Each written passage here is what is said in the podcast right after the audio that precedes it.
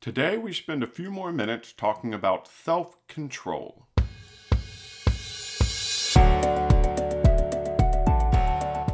In our churches, we love to use big words. We obfuscate our pedagogy through superfluous grandiloquence, manifesting hubris instead of demureness. See what I mean? Inconceivable.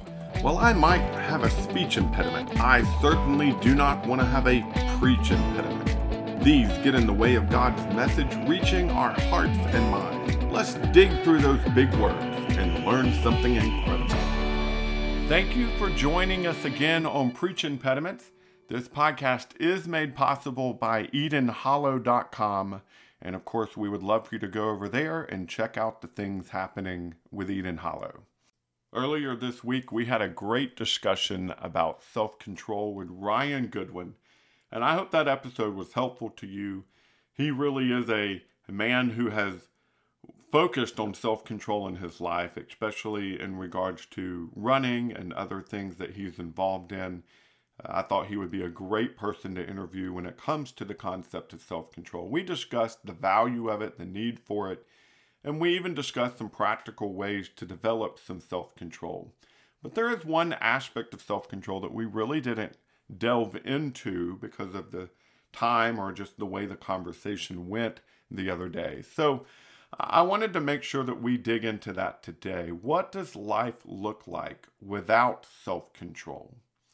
This episode going to come across a little bit negative because we're going to talk about just how dangerous it is to live without self-control. But I do think it will be helpful to you, especially if you're willing to listen to what we're going to talk about in an introspective way. Honestly, all of us deal with weaknesses of some sort or another. All of us. It's just a human condition problem we tend to struggle with uh, having a, a good control over who we are and what we do and how we think and the way that we act on a fairly regular basis. We just have different struggles than other people. So there's a story told in Proverbs chapter 7 and through the course of this episode, I want to read from verse 6 all the way down through verse 27. It's a bit of a long reading. We'll split it up into sections and talk about what's going on. But this is the story of a young man who is toying with a harlot, or in reality, a harlot that is toying with a young man. But it's really a, an entire section uh, about a young man who doesn't have self control. And I think you'll see that as we go through this, this reading, because it will help you, I hope, even if harlotry and engaging with a harlot or uh, sexual promiscuity is not your particular issue, it is an issue that mirrors all other issues where we have lacks of self control. Let's start reading verse 6. At the window of my house, I looked through my lattice. I saw among the inexperienced, I noticed among the youth, a young man lacking sense. Crossing the street near her corner, he strolled down the road to her house. At twilight, in the evening, in the dark of the night. Now let's stop there for a moment. That was verse 6 down through verse 9. Here we see a man who is toying with sin. You've got this observer who's sitting in his house looking out his window. I almost picture it like the quintessential uh, gossipy neighbor looking out the window to see what's happening in all the houses around them. Well, here we've got the the person looking out the window, and what he's noticing, he's kind of observing this whole process of this young man who is toying with sin. But honestly, that's typical of the way we handle our temptations when we don't have self control. In this story, this young man, this inexperienced youth, is walking in a part of town, quote, near her corner, end quote. It's dark, it's nighttime, It honestly makes me think that here's a young man who is walking through the streets looking to catch glimpses of things that he probably should not see. He's trying to catch a glimpse of the harlot. He's trying to satisfy his eyes, no matter whether he gets to satisfy his flesh or not. Now, it could be that he's looking for more than that. It's not really specific, but I, at least want to make a point there. You know, we tend to do that with different areas of sin. You know, we'll do it with anger. You know, we'll put ourselves in situations that make us angry to see if that other person is going to do that thing again. Or maybe we can relate this to uh, someone's problem with pornography. You know, they think, well, I, am not going to fail if, if I if I don't go to this website, but I can browse these other things. Or they might argue, well, this television show isn't technically porn, even though it shows naked people or uh, there are scenes that he knows are going to lead him down the wrong thought path. Uh, we might do this with envy. Well, you know, I can't afford this big thing, but I'll satisfy myself with this small thing, and then another small thing, and then another small thing. And it just feeds that that desire for wrong because we're toying with the desire for wrong we can easily see the, the foolishness of this if we compare it to other uh, amoral situations. You know, for instance, I love ice cream, but nearly every time I eat ice cream, it messes up my stomach. Well, it doesn't stop me from wanting to taste ice cream.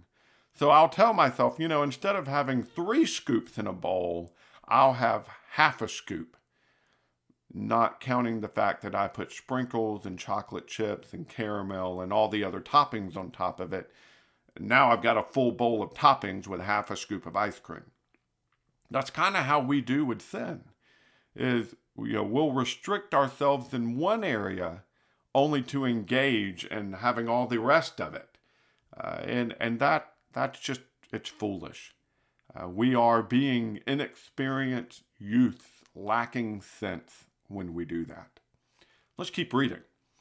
Verse 10 down through verse 15 says, A woman came to meet him dressed like a prostitute, having a hidden agenda.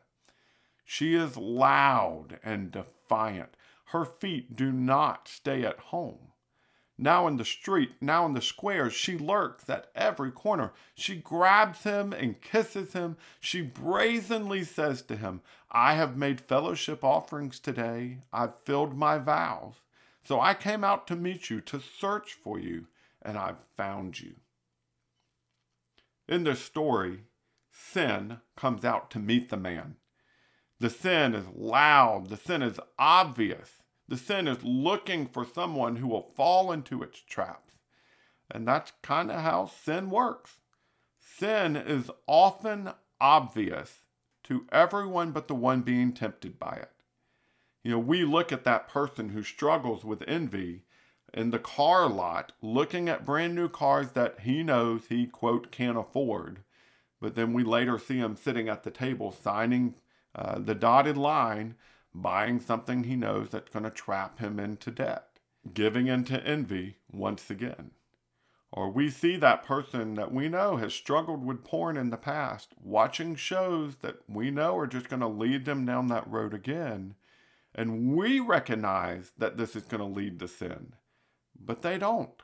They've justified it in their head. And that's kind of how sin works that sin wraps itself into this nice, justifiable bow. You'll notice in the story, uh, it says that the woman says, I've made fellowship offerings. Today I've fulfilled my vows. There's a lot of question as to exactly what's being said there. Could be that she made her offerings, uh, meaning that she's not able to get pregnant. Maybe these are the offerings that a woman would offer at her time of the month, meaning he can get away with the sin and there won't be consequences. That's the promise it's making. Or it could be that it means she made her peace offerings, meaning she has good food at home. You know, uh, let me invite you in. I've got the good stuff at home. I've already made the offering. And so what I've got available now is the best meat that can be found. It could be that she made her offerings. That, that phrase is basically a way of saying no one will suspect anything because we're both good people. Nobody has to know. In any case, this is the greatest of hypocrisies. Sin invites you to be a hypocrite. That's kind of how this whole thing works. You know, if sin w- were to show its ugly face, none of us would ever engage in it. But when sin can create this, this justified explanation as to how you can get away with it, or how people won't suspect anything, or why this is going to be so great and so pleasurable, we give into it way too often. And instead of exercising self control, we, we fail. Sin also makes you feel chosen or special, as if that sin is just for you. The woman in the story says, I came out to meet you, to search for you, and I've found you. Now, why would this harlot be looking specifically for a young man who just happens to be walking through the street? Um, we have no indication that they have any relationship outside of this encounter. But sin is going to make him feel special and chosen as if it's just for him. And oftentimes that's the way sin presents itself. We have to recognize sin for what it is if we're going to have self control. We have to recognize the danger of it if we're going to be willing and able to reject it, even though it makes itself look so good. Well, that leads us to our next section Here's what Proverbs 7 16 through 18 says. She says, I've spread coverings on my bed, richly colored linens from Egypt. I've perfumed my bed with myrrh, aloes, and cinnamon. Come, let's drink deeply of love making until morning. Let's feast on each other's love. Sin promises to satisfy us. And it's interesting here, you've got the oldest trick in the book still being used. 1 John chapter 2 verse 15 through 17 mentions the lust of the eyes, the lust of the flesh, and the pride of life. The same temptations that were thrown at Eve by the serpent in the garden, those are the temptations this woman is using to tempt this young man. The fact that she's been searching for him specifically, choosing him as her lover, this appeals to his pride.